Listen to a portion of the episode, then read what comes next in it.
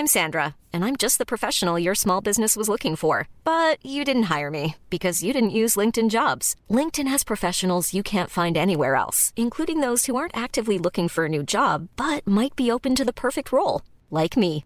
In a given month, over 70% of LinkedIn users don't visit other leading job sites. So if you're not looking on LinkedIn, you'll miss out on great candidates, like Sandra. Start hiring professionals like a professional. Post your free job on linkedin.com/people today. Mom deserves the best, and there's no better place to shop for Mother's Day than Whole Foods Market. They're your destination for unbeatable savings, from premium gifts to show-stopping flowers and irresistible desserts. Start by saving 33% with Prime on all body care and candles. Then get a 15-stem bunch of tulips for just $9.99 each with Prime. Round out Mom's menu with festive rosé, irresistible berry chantilly cake, and more special treats. Come celebrate Mother's Day at Whole Foods Market. Wow. Nice. Yeah. What you're hearing are the sounds of people everywhere putting on Bombas socks, underwear, and T-shirts made from absurdly soft materials that feel like plush clouds. Yeah, that plush.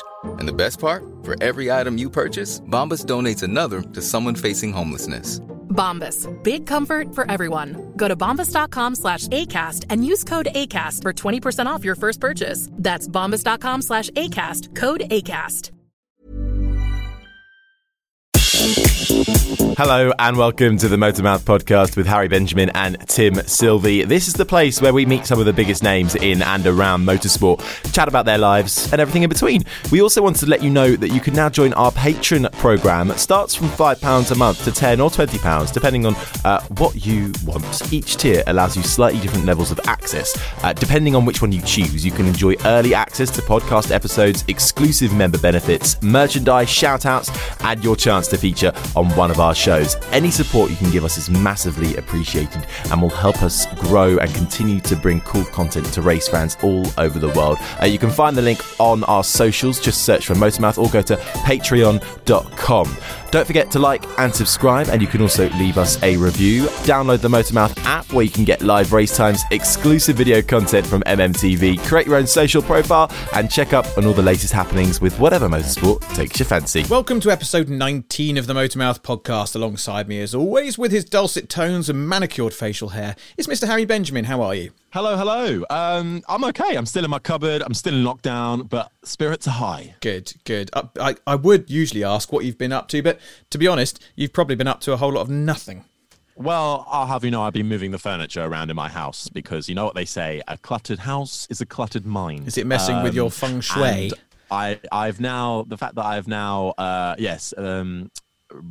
Remove things about, I feel like I can actually be a bit more productive. A healthy brain, good. Well, look, shall I introduce today's guest? Go on, then. So once again, we're recording remotely and we're joined by yet another top racing driver. Sébastien Buemi is currently racing in Formula E and is one of the championship's most successful drivers. The man from Switzerland is a championship winner with more wins than any other driver.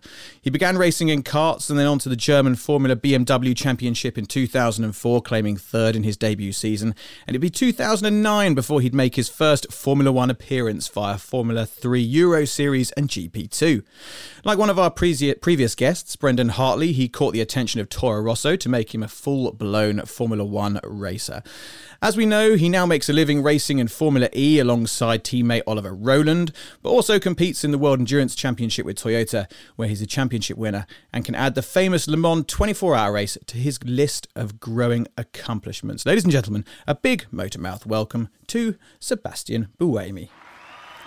Sébastien, welcome to the podcast. How are you doing? Yeah, good, and you? Very well, thank you. Where are you joining us from today? You've got a collection of cars in a cabinet and trophies behind you. Are you at home? Where have we found you? I'm at home. Yeah, just moved house something like 6 months ago, so I'm finally getting everything together, and it was kind of a good opportunity, by staying home. But no, I'm good. I'm at home trying to take the positive out of this, situation, but so far so good. And you've got two kids as well. Are you doing a bit of homeschooling? Yeah. The small one is obviously still a bit small, but the bigger one, we're doing. So it's not so easy, but we're trying to do the best we can. How old are your kids?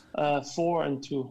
Four and two. I've got, same as me, I've got a 2-year-old and a soon-to-be 5-year-old, and they're both hyperactive boys, and keeping them amused in a house during lockdown is not easy at all. So I feel your pain. Yeah. Well, actually, I saw Seb on your Twitter. I think that you did a sort of almost assault course with your two kids around your house, which looked like it was a good way to kill the time. Yeah, trying to kill the time the best we can. So some days are better than some others, but today it's good weather outside, so we're trying to spend some time outside as much as we can. Well, let's talk about you and your racing career and your life so far. So let's. Well, like we do with all our guests, we like to take it right back to the beginning, and how it started for you. What was the thing in your mind which said, yes, I want to be a racing driver? When did that start? Well, it started pretty early. I basically got a go-kart for Christmas from my dad when I was just turning 5 years old. So I can't remember so much. I do remember that Christmas when I got the go-kart, but then from there on, I don't remember my life without go-karts or racing. So somehow it was kind of obvious from the beginning that I wanted to become a professional racing driver. But back then, you are full of motivation and you think it's going to be easy. And as you grow, you understand it's a bit more complex than you initially thought. Was there motorsport in the family already? My grandfather did Le Mans in 1960 from my mother's side, and obviously my parents, they have a dealership since 40 years, so somehow, I was kind of already a little bit in it from the beginning, but my dad did not race himself, so it kind of jumped a generation, but still, I always wanted to be a racing driver from the beginning, and my dad was a big fan, so somehow it started pretty naturally. So was it general racing, or was Formula One the dream? Formula One. As a kid, you watch Formula One with your dad on a Sunday, and I remember waking up with him when they had the race in Australia and watching it at 6 a.m. It was always a dream, but unfortunately, sometimes you don't realize how difficult it actually is. Mm. And it's kind of good, because otherwise you might not even try, and then obviously we spent lots of weekends, with the family, my brother, my mother, my dad, going on go-kart circuit with the camping car and just staying there and sleeping there. And we enjoyed the time as well, but back then I did not realize how complex it would be, and go-kart went pretty well. I won lots of races and championships, so somehow it went quite good. Did you when you got in the go-kart for the first time in a competitive race, were you immediately on the pace and thought, yes, this is something I'm clearly good at, or did it take you a bit of time to start getting those wins and podiums?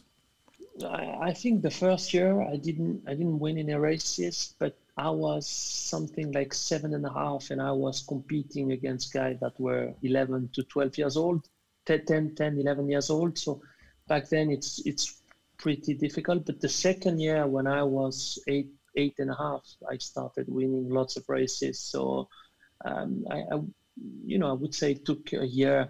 Also because my dad was my mechanic, so we had to learn lots of small things, that makes a difference. But I would say, the second year when I turned 8, I started winning quite a lot of races from there on.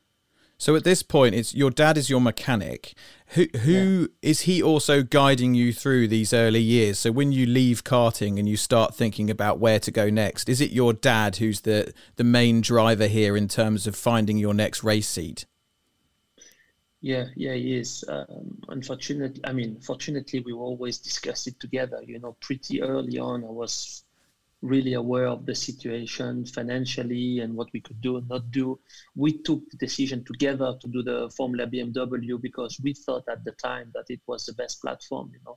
When I moved there in 2004, it was one of the best championships for the 14.5 years old. I was just turning 15 or not yet 15. And it was one of the first championships you could do at that age. So then obviously, I raced with Vettel back then, Hülkenberg, those guys, that were good in go-kart. So trying to find the same platform and compete against the same guys again. And then very early in 2004, I got the call from Red Bull, and obviously Red Bull decided to sign me on, and then that was the very crucial part, because I knew that I wouldn't be able to compete in Formula BMW more than one season, so I had to somehow find someone that would finance it. Was it a lifeline at the time, or were you able to keep progressing up the ranks in motorsport? To be honest, that was my first year in motorsport, so my first year in Formula BMW, and pretty early I had very good results. Like I had pole positions in front of Vettel. That was obviously in his second year. And because Red Bull back then had something like 3 or 4 athletes in the category, they were obviously looking at the other guys, and I was the youngest. So somehow, you know, I don't think back then it was a big risk for Red Bull to take me on, and for me it was a big opportunity, because I knew that if I would compete properly and I would win, I knew I would have the opportunity to go up to Formula One, you know, and I would be placed in a decent team where I could obviously deliver. So it was not every day easy, but let's say I knew that if the performance was there, I would get the opportunity, which it's not always the case when you look at some other careers. And that opportunity did eventually come about. So when did that first Formula One chance come? I think my first test was 2007. I was winning lots of races in Formula 3 Euro Series. I had to replace a Red Bull driver in GP2. He had broken his wrist, Amar Müller, and I basically did very well in my first race. I didn't know Monaco, I didn't know the car, and I qualified on the second row, finished in the points, and clearly that was kind of crucial, because it gave me directly the opportunity to get a Formula One test. And then I became the reserve driver in 2008, and I ended up racing in 2009. So somehow it all went quite smoothly, let's say. How did it feel getting into a Formula One car that first time? Obviously, you've raced in GP2. You've had some good wins there, even one where I think I read you came back from 21st on the grid in France to win on a drying track. But stepping into a Formula One car for the first time, try and tell us how that felt when you started turning wheels and feeling the forces, the brakes, the acceleration. Was it like nothing you've experienced before in a car? It's pretty special, because I do remember that first test very well. You know, I was in Spain, and the first time they turned up the engine, you know, it was not yet an hybrid engine. It was a normal V8 engine, and it's pretty shocking, you know, when you sit in the car and you hear the engine, and then you pull out of the garage and you want to upshift so quickly, but the engine back then were revving up to 20,000 RPM. So I think the first time you upshift, you don't even see the first lights. You know, you're not even at 15,000 RPM, you're already thinking you need to upshift. But no, it was a pretty emotional day as well, you know, because somehow it feels like, okay, I've done part of my dream, which was to obviously compete in Formula One. I mean, drive in Formula One. Yeah. And then you directly think about the next one. You don't want to get out, you know, you want to drive again the car. And in terms of performances, it's pretty impressive, because everything feels so good, you know, so much better than anything else you've experienced before. You know, the vibrations are gone, the grip is amazing, everything is just better and a lot better than anything else you've ever driven. So yeah. It's a nice opportunity to get to drive those cars. And that must have been a very emotional moment for your family and your father as well, having bought you that first car, been your mechanic and by your side all this time, to see you take to the track in a Formula One car. Must have been a very emotional moment for him as well. Yes, it was. Actually, at that first test, you know, it was an aero test, so it was not there. But at my second test, it was a proper test on the racetrack, and there it was. But yeah, because, you know, now that I have kids, I'm always thinking, would I do the same than what he did for me? Would I be actually ready to sacrifice so much? And I'm asking this question all the time, you know, because it's pretty crazy what they did. I mean, many parents, when you listen to the stories of their kids, they did lots of sacrifices. But you know, knowing in the situation we were to go all in like this, you know, he sold a lot of things that he had. You know, he sold all the cars that he had. He sold everything, and he told me, okay, we're going to do 1 year. If you don't perform, if we don't get results, that's going to be it, you know. So then to finally make it there, I think it's pretty emotional for everyone in the family, including, you know, my brother, my mother, everyone, yeah. Yeah. No, it's a big commitment parents make. We were talking to Brendan Hartley last week, and he was telling us how his parents at 16 years old put him on an aeroplane to the UK to Europe, to Germany, to start his European racing career. And he was thinking now as an adult, what were they thinking? Like me as a parent now thinking, God, you know, to send your kid off to the other side of the world to embark on a racing career that's going to cost you millions of pounds for the rest of your life is an amazing thing to do. So, I remember when he came to Europe, actually, because... He came to Europe to do a Red Bull test in Estoril in Portugal, and I was a reference driver. You know, Helmut wanted me to do a lap in each car, in like Formula Renault, Formula 3, and those new guys that were not yet Red Bull drivers, they were basically assessed against me. So I remember exactly the first time I saw him, and I think he just came from New Zealand. That was his first trip to Europe. So did you wonder what him first or his hair first? Yeah, I was going to say his hair is something else. I think, yeah, but I think back then when he really came, it was not as bad as it got. You know, it got a lot worse later on. Yeah, he told us to give you a hard time, so we'll make sure we throw in a couple of difficult questions on his behalf. Yeah.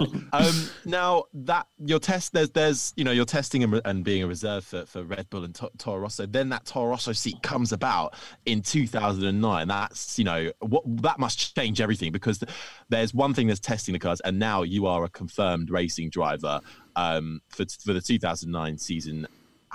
What's your mentality going into that? Did you feel the pressure? Because, you know, a lot is made of the Red Bull driver program and Helmut Marko. How are you dealing with all that, and what's your relationship like with Helmut? Well, it's pretty good, you know. I know him now since I'm 14, so more than half of my of my life. I know him since 16-17 years now, and I never had any problem with him. It was always pretty straightforward, and I was really thankful to Red Bull in general for giving me the opportunity. I knew, you know, I had to perform, and the first year went actually very well, because I scored points in my first race. I scored very well at the end of the year.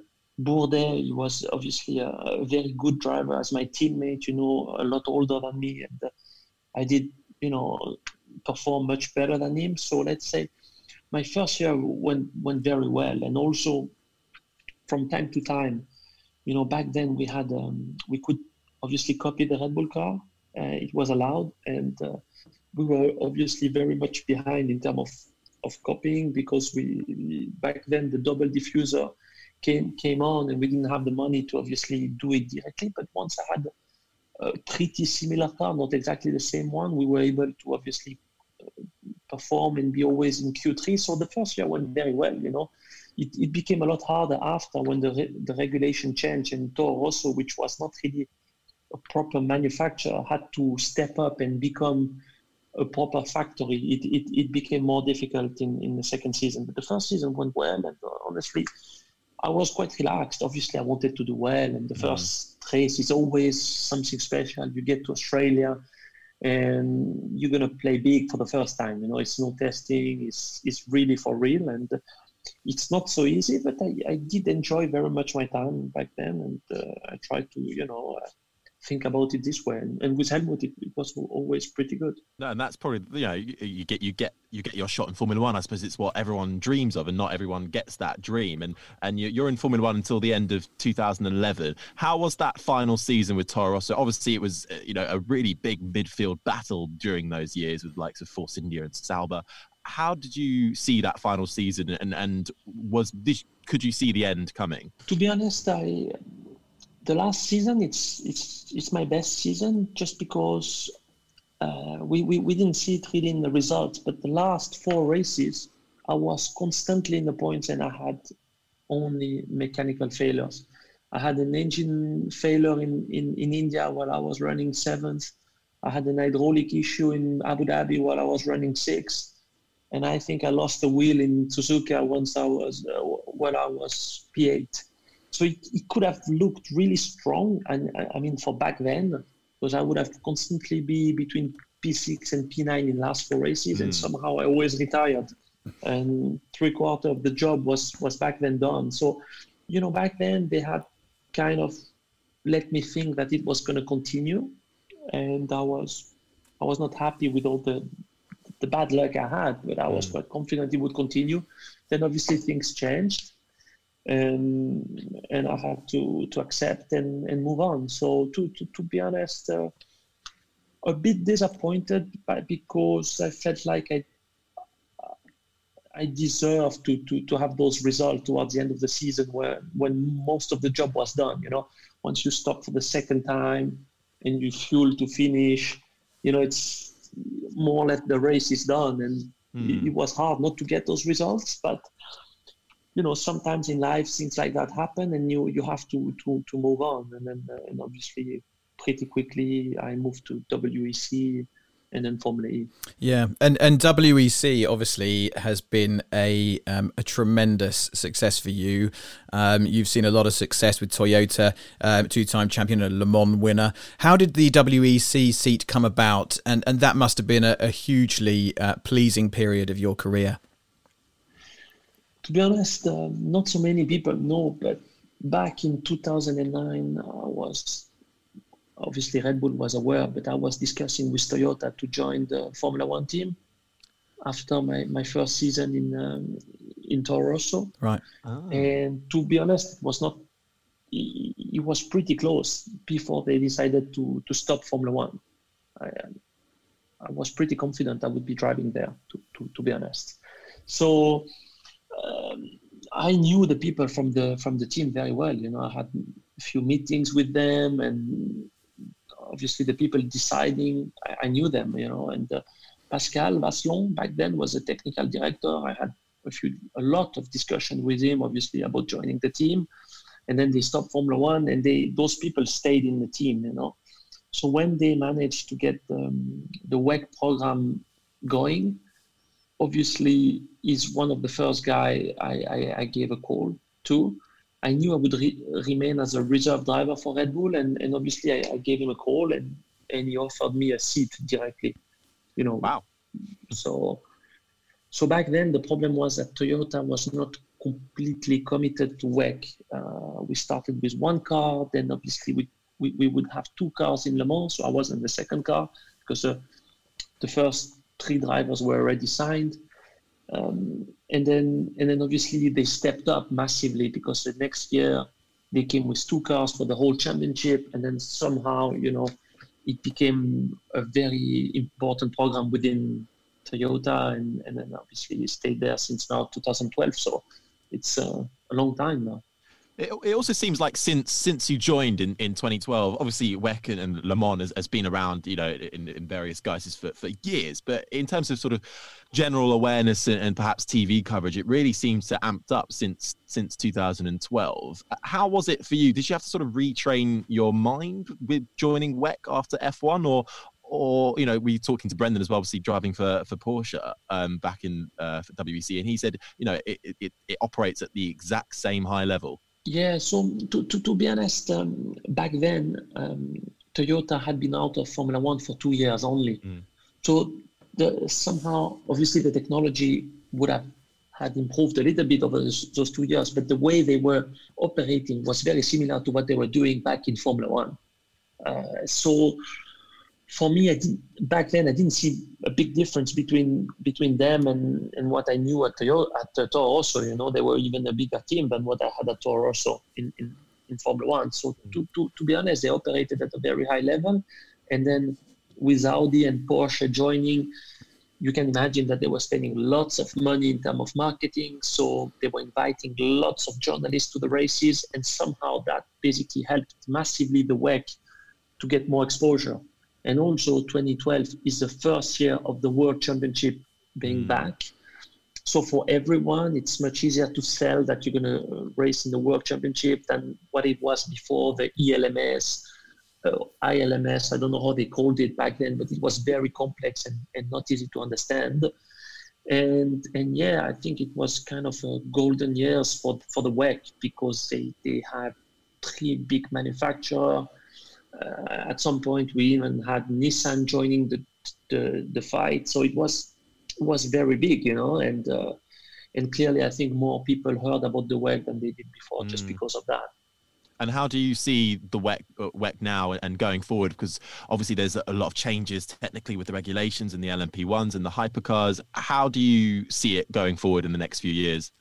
To be honest, now with what's happening with the coronavirus, I don't really know, because things may change. You know, big manufacturer may reassess their decisions. They might change idea. I don't know. But to be honest, obviously we had the good years where people were willing to spend lots of money and the cars were pretty amazing, because back then, just before the Formula One cars went to the big tires and everything, we were very close to them in terms of lap time. So it was pretty impressive. Obviously now they are again much faster. But how I see it, I think some good people are running it. You know, they have some good ideas. And I think if they manage to communicate in the next few days, few weeks, the convergence with IMSA, you know, the American Championship, that if you have a car, you can compete in both championships. With the regulation we now know, I think that the budget, the operating budget, will be quite low, and I mean, low in a certain way, but... I think you will interest a lot of new brands, and I think it could well be very good within the next 2 years. I think it's going to take a bit of time, because first of all, the regulation needs to come into place, and before 2022, it's going to be difficult, this we know. But I see a pretty good future for the WEC from 2022 onwards, let's say. And you've obviously, jumping forward a little bit, you are a winner of the famous Le Mans 24-hour race. You're also a world champion in the World Endurance Championship. Two massive highlights of your career. Can you put one on top of the other, or is winning the championship the one that stands out for you, or perhaps standing at the top of the podium at the Le Mans 24-hour takes it for you? What's been your highlight in your WEC career?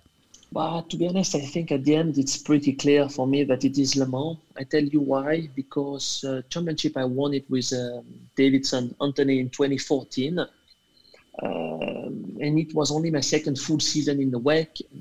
You know, somehow, okay, it was always difficult, and Porsche and Audi were already there. But I wouldn't say we won it easily, but we basically won it. Well, Le Mans, it took a long time. It took like 6, 7, I don't know how many attempts. And after what happened in 2016, where we had this issue in the last lap, you know, we had done an amazing race and we were beating Porsche, Audi, everyone basically. And we had this issue in the last lap. It was so hard to accept. And then we came back in 2017 again, leading and, I mean, being very good. And again, we had an issue. And then finally in 2018, we won it. So I think because of what happened in the past, Le Mans is personally, a bigger achievement, just because I went through lots of tough moments there. Yeah. It made you work for it. Yes, yeah, properly, yeah. Yeah. But then in 2014, Formula E comes about. Yes. Now, talk us through your journey into finding out what that was, you know, this all-electric racing championship. I know it's been discussed left, right and centre, how people thought it would be, you know, absolutely terrible. Who's going to, you know, what's this electric F1? No, I don't want to see any of that. But you've been in it from the very beginning. What's your take on it? It has progressed massively, especially in the last couple of years. You obviously started out with Renault eDams. It's now turned into Nissan. Talk us through your journey and into Formula E. To be honest, I joined Formula E more because I wanted to join Jean-Paul Drio, you know, the owner of Dams. I was a very good friend of him since a long time, because I knew him since 2005, so for more or less 10 years. And we always said, okay, if one day we can do something together, we will do it. So back then, you know, I obviously looked at the car and looked at what it was going to be, but I was just happy to join the team. I wanted to work with him more than initially I wanted to be part of Formula E. And then of course, things went very well and the championship grew. I think the championship's been quite lucky, to be honest, with what happened politically the Dieselgate and all the manufacturer joining. The technology has improved quite a lot. The speed of the cars, everything has improved, but it's not like day and night compared to season one.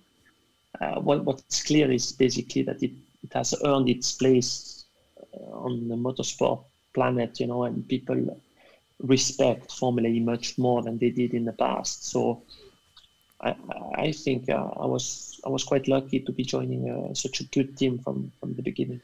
And you are officially the most successful Formula E driver out there, right? You've won more races, more poles, and so on. What's your secret? Is there a style that you've adapted to do so well in Formula E, or do you think you just the way you drove suited that series? Well, I think it suited the car from the beginning, because from the first test onwards, I was quick. But you know, people tend to forget that it's not only down to the driver, it's down to the team, to the engineers, to everyone involved. And if you look, you know, in season 3, I won 6 races, but had to miss 2 races because of a wet clash, and I lost the championship.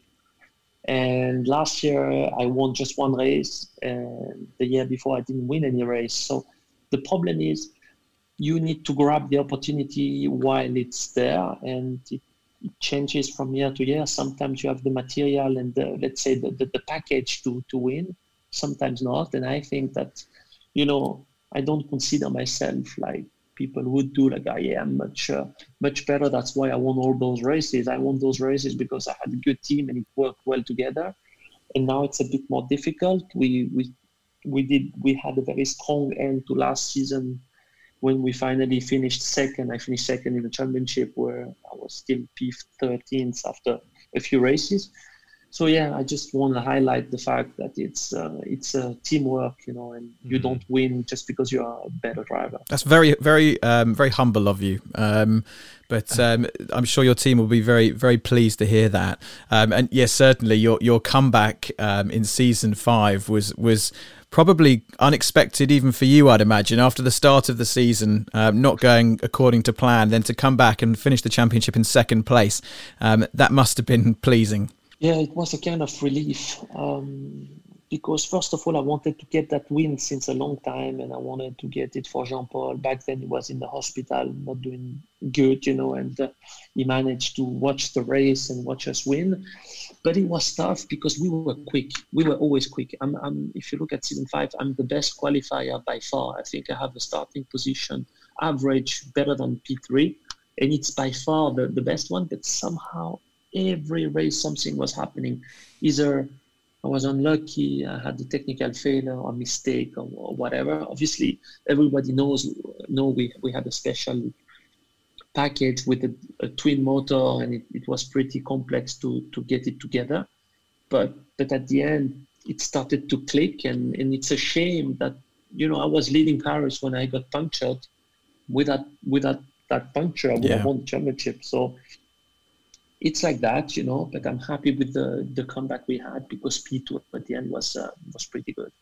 Is it nice? Does it make a difference to be a part of a championship from the very beginning? Oh, yes and no. I mean, I'm happy to say that I was there from the beginning, but it doesn't really change my life today. So, well, here's a question then for you: Formula E, Formula One, or WEC? If you had to pick one. As a pure fan of motorsport, I would still pick Formula One. Yeah. But as a racing driver, I would pick Formula One only if I had the opportunity to be in a good team. Yeah.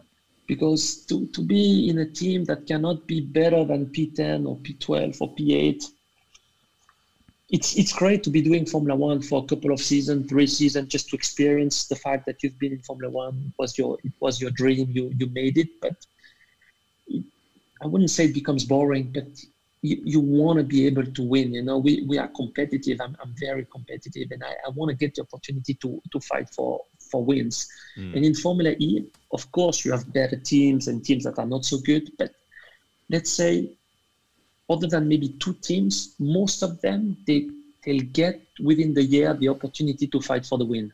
So you can be out of 12 teams, you can be in 10 teams and get the opportunity to fight for a win, which is absolutely not the case when you are in Formula One. Yeah. Formula One, you have maybe maximum 4-6 cars some years where you can win, and it's nearly impossible. And all the rest, they just compete for P6 to P10, and it's really difficult to accept. In the WEC, it's a bit somehow the same, because when we had Porsche and Audi, and you come to Le Mans and you are 2 seconds off the pace, you have no chance. Yeah. Because over 24 hours, even if you have a better start, they're going to pass you back, and that's going to be it. So I really enjoy the WEC for the team spirit, for racing in Le Mans, for racing through the night, all those kind of aspects.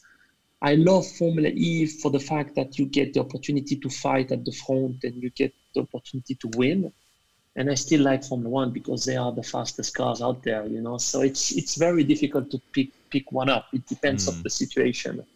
That's a good answer. You make a fair point. Now I think it's time that Sebastian, we put your knowledge to the test. We have a small quiz for you, which your friend Brendan Hartley, I believe, is leading at the moment. So I'll pass over to Harry to introduce our famous quiz. Yes, this is the Motormouth's quiz, Seb. It's notoriously the hardest quiz in motorsport, but partly because no one really knows what the correct answer is. So Brendan is currently top with 12 and a half points. Now, I have got 4 clips for you, and they are all related to you. Each clip is worth 3 points, so you've got to answer 3 questions for me within each one, and then there is a bonus question at the end. So if you get everything, you could get 13 points and go to the top, but I'm warning you, it's very, very difficult. So let's kick off with clip number 1. I want you to think about what's happening, where, and anything else. Here it comes. Radio check, Sebastian, radio check.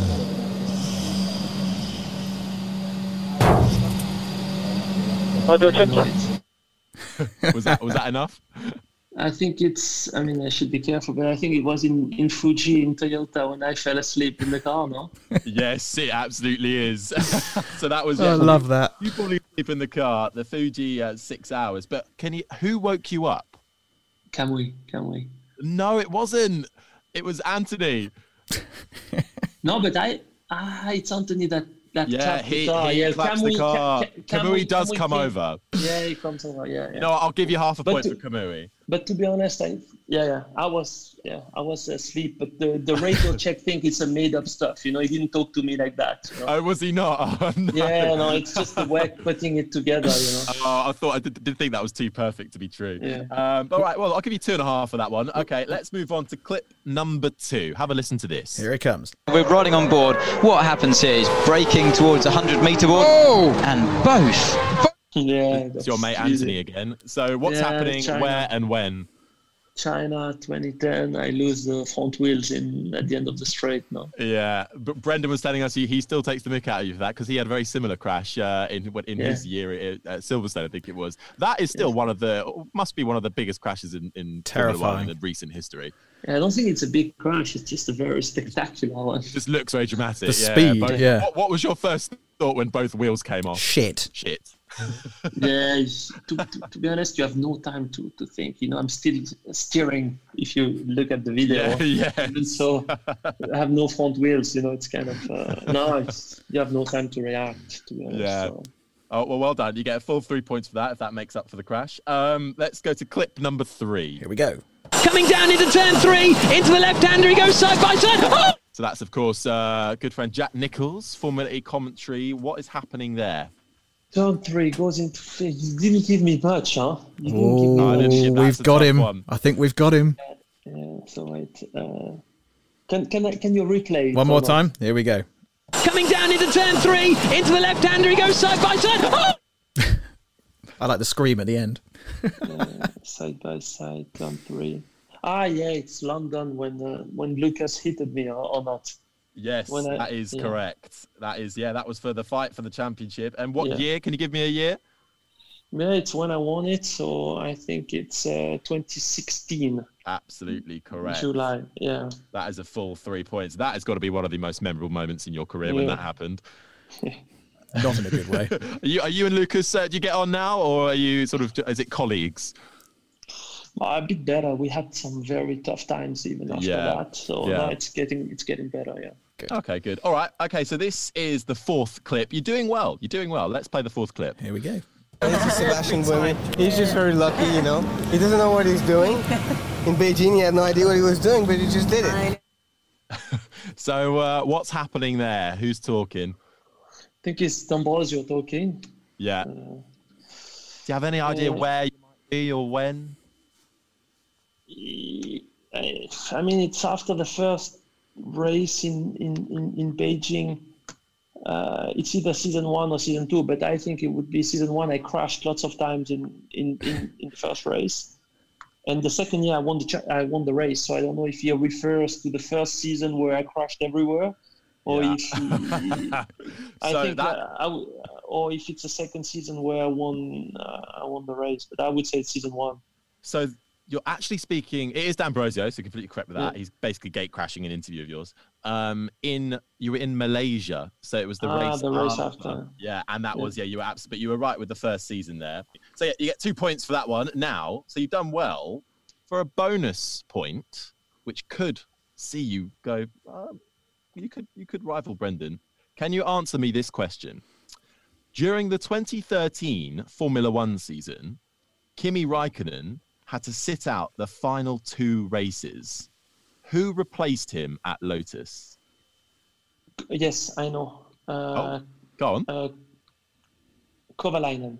Yes, that is well done. That is, I was really not expecting you'd get that. That was, yeah. Is that top of the leaderboard? Well, let me do a cut. Because I was discussing for that seat back then. I really were you? Yes, yeah, that's what I remember. Oh, a sore memory, perhaps. Sorry to bring that up. Right, let me count that up. So that is 1, 2, 3. Got to beat Brendan. Oh. Right, okay. The scores are in. So currently at the top of the leaderboard is Brendan with 12.5 points. Bottom of the leaderboard is Karun Chandhok with 3.5. He had a bit of a nightmare. Terrible. And then equal second, third, fourth, and fifth is Oliver Webb, Mark Priestley, Mark Blundell, and Jenny Gow with 12. And I'm afraid, Sebastian, you come in just under that with 11 points. Oh, it was a good effort. It was a good effort. It was a good effort. Another round of applause. A solid sixth place in our leaderboard with 11 points. So that is very respectable, I must say. Well done. You have successfully passed the hardest quiz in motorsport, the famous Motormouths. Listen, we've got one or two more questions for you. Something that I'm intrigued about and something I like to ask racing drivers. Who's the best driver you've ever shared a track with? I would say the problem is if you don't drive with the same car, it's difficult to say, but I would say Fernando because I shared the same car than him. And I'm able to assess, let's say, a bit better than racing against someone that is not in the same car than me, you know. But I would say Fernando for many different kind of reasons. But yeah, I would say him. To race against Alonso must be pretty epic in any sense, even if you're not in the same team as him. But what's the perhaps proudest moment of your career to date? Tough. There's a lot of things to choose from. Yeah, it's difficult because it depends at what stage of your career there is three things that comes to my mind. My first race, I would say, in Formula One, where I finished seventh. I had a very nice race. I was quick, able to pass people. So I would say my first race in F1 or maybe my third race in China where, you know, I overtook Ferrari, I think Kimi, I overtook Lewis with the McLaren on the wet. It was a pretty good moment, but then, you know, winning Le Mans, winning the championship in Formula E, it's a bit difficult to choose because maybe then Le Mans really, because it was the toughest one to get. Mm. What are you absolutely rubbish at? I think cooking. I'm really not good. I can just survive, let's say. Do you have a signature dish that you can just about get away with, or is it a complete no-go? Beans on toast. No, I can survive. But let's say when I have my kids and I have to make dinner, I'll go for the tortellini. So I just warm them up, the pasta, and that's it. Because I can't handle the kids plus the food. No good. Easily done. What would you say is perhaps the most uncertain part of your racing career so far? Where you weren't sure what your next move was? Maybe actually after Formula... I mean, in 2012, maybe just before I got the seat at Toyota. I didn't really know, should I try to go to DTM? I was in touch with DTM. Should I try just to remain a reserve driver for Red Bull for 1 year and see? Should I really push for WEC or try to go to IndyCar? I had no idea what to do, really. I was a bit weighing up the options, and then I'm happy because I think what I chose was the right decision. Would you ever consider IndyCar? I'm a big fan and love the Indy 500. Is that a championship you'd ever think about? Yeah, to be honest, I like Indy 500. I like everything, but you know, I'm at one point in my career where I'm sharing it with the WEC, Formula E, Formula One. So I have absolutely no time to do something else, which means if I wanted to do that, first of all, I would need to get a seat, which is today not so easy. And then I would have to stop everything, and I would have to most likely move to America. And somehow it wouldn't be the right thing to do right now with the contracts I have and the family and everything. So I'm a fan, but I don't see myself in the very near future, other than if something big happens, you know, doing that. And it's one of our highbrow questions. Do you have any talents that nobody knows about in the public? Can you secretly play the guitar? Are you a wizard on the drums? What are you great at outside of racing cars? Great. It's a big thing. I can ski quite well, let's say, because I was born, you know. You're not afraid of a black run? No, definitely not. I can play ping pong quite well, but you know, other than that, it's hard to say. Yeah. Well, ping pong, that's a challenge in itself. Now, Seb, what we normally do is we have the same three questions that we ask to everybody at the end of the podcast. And actually, Tim, I've thought of another one that I want to ask. So a final four. And this is off the back of you chatting about IndyCars. These are sort of final four questions. If there was, you know, nothing holding you back, what other racing series would you want to race in that you've never really experienced before? And there was a seat on offer and everything was going swimmingly. What racing series would you go and race in that you haven't raced in already? Yeah, I think I would do IndyCar just because I know I would be able to be competitive. I know that. If it's nothing about results, I would try to do rally. You know, where I come from, there is a very famous rally, Rallye du Valais, and it's in the European Championship, and I've been watching it quite a bit, and I always thought one day I'm going to try to do it, but I want to do it well, so I need to obviously practice and do the right things. But yeah, without looking at results, I would say rally. If I wanted to be competitive, I think the only option really would be IndyCar. Okay, interesting to know. Go on, Tim, take it away with the next one. What's got you excited at the moment? I'm normally going to get a new car. And hopefully I'm gonna close the deal. So I'm gonna get an LFA, Lexus LFA. Very nice. Yes. You heard of that? Yes. It's a pretty old car now, but it's a car I used to like very much. Yeah. When I was young. It's an absolute beast. It sounds amazing. I used to do some work. Sound is amazing. Yeah. I did some work previously with Toyota Gazoo Racing and have worked with Lexus as well. So I'm very familiar with that car. It's an absolute beast. Just so I had the guy on the phone today trying to close the deal. So hopefully I'll get the answer. What color are you going for? The problem is, you know, they're all produced, so it's not the color I was looking for, but it's, you know, I have to accept some compromises. So it's a blue. Nice. It's a blue. Not bad. Well, fingers crossed for that. If you weren't doing what you're doing now in all these racing series and being a racing driver, what would you be doing? Is there another career path you might have taken? Hard to say. Maybe I would have tried to ski, you know, just because when I was a kid, I loved it, and it was quite easy for me to practice, you know, just because I lived like 15 minutes away from the slopes. But I think I would just work in the family business. You know, we have a dealership with my parents, and I might be working there. I don't know. It's hard to say because, again, since I was 5 years old, somehow my whole life was only about racing, you know, so it's a bit difficult to think about something else. And our final question for you, Sebastian, what are you scared of?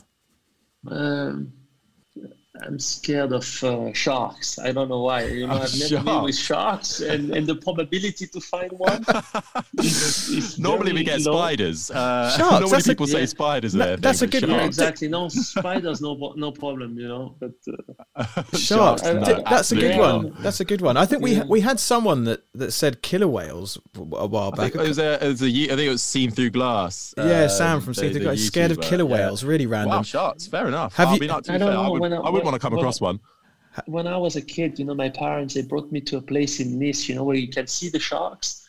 You know, there's just a glass and you can basically touch them. And somehow I was maybe 6 or 7. And I remember it very well. And I kind of got scared from there. I don't know why. Scarred for life. That just about brings us to the end. Thank you for all your time. Great to hear your story. Best of luck for the future. And I'm sure we'll bump into you in a paddock soon. Thank you. Thank you, guys. Thank you so much for listening and giving up your time for us. We'll be back with another episode soon. If you've missed any of the previous episodes, you can take a hop back in your chosen podcast player and find them all there. And don't forget, there's also loads more content on MMTV and the Motormouth app available to download on any device now. And to continue to allow us to help create lots of cool content and to keep making these podcasts, we wanted to let you know about our new Patreon program and how you can join. It just starts from £5 a month to 10 or 20. Each tier allows you slightly different levels of access depending on which one you choose. You can enjoy early access to podcast episodes, exclusive member benefits, merchandise, shout-outs, and your chance to feature on one of our shows.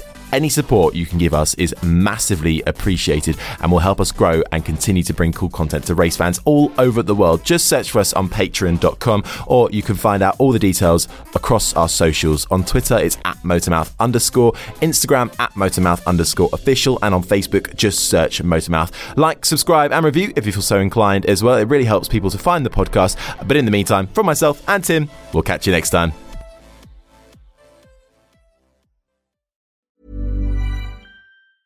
Mom deserves the best, and there's no better place to shop for Mother's Day than Whole Foods Market. They're your destination for unbeatable savings, from premium gifts to show-stopping flowers and irresistible desserts. Start by saving 33% with Prime on all body care and candles. Then get a 15-stem bunch of tulips for just $9.99 each with Prime. Round out Mom's menu with festive rosé, irresistible berry chantilly cake, and more special treats. Come celebrate Mother's Day at Whole Foods Market.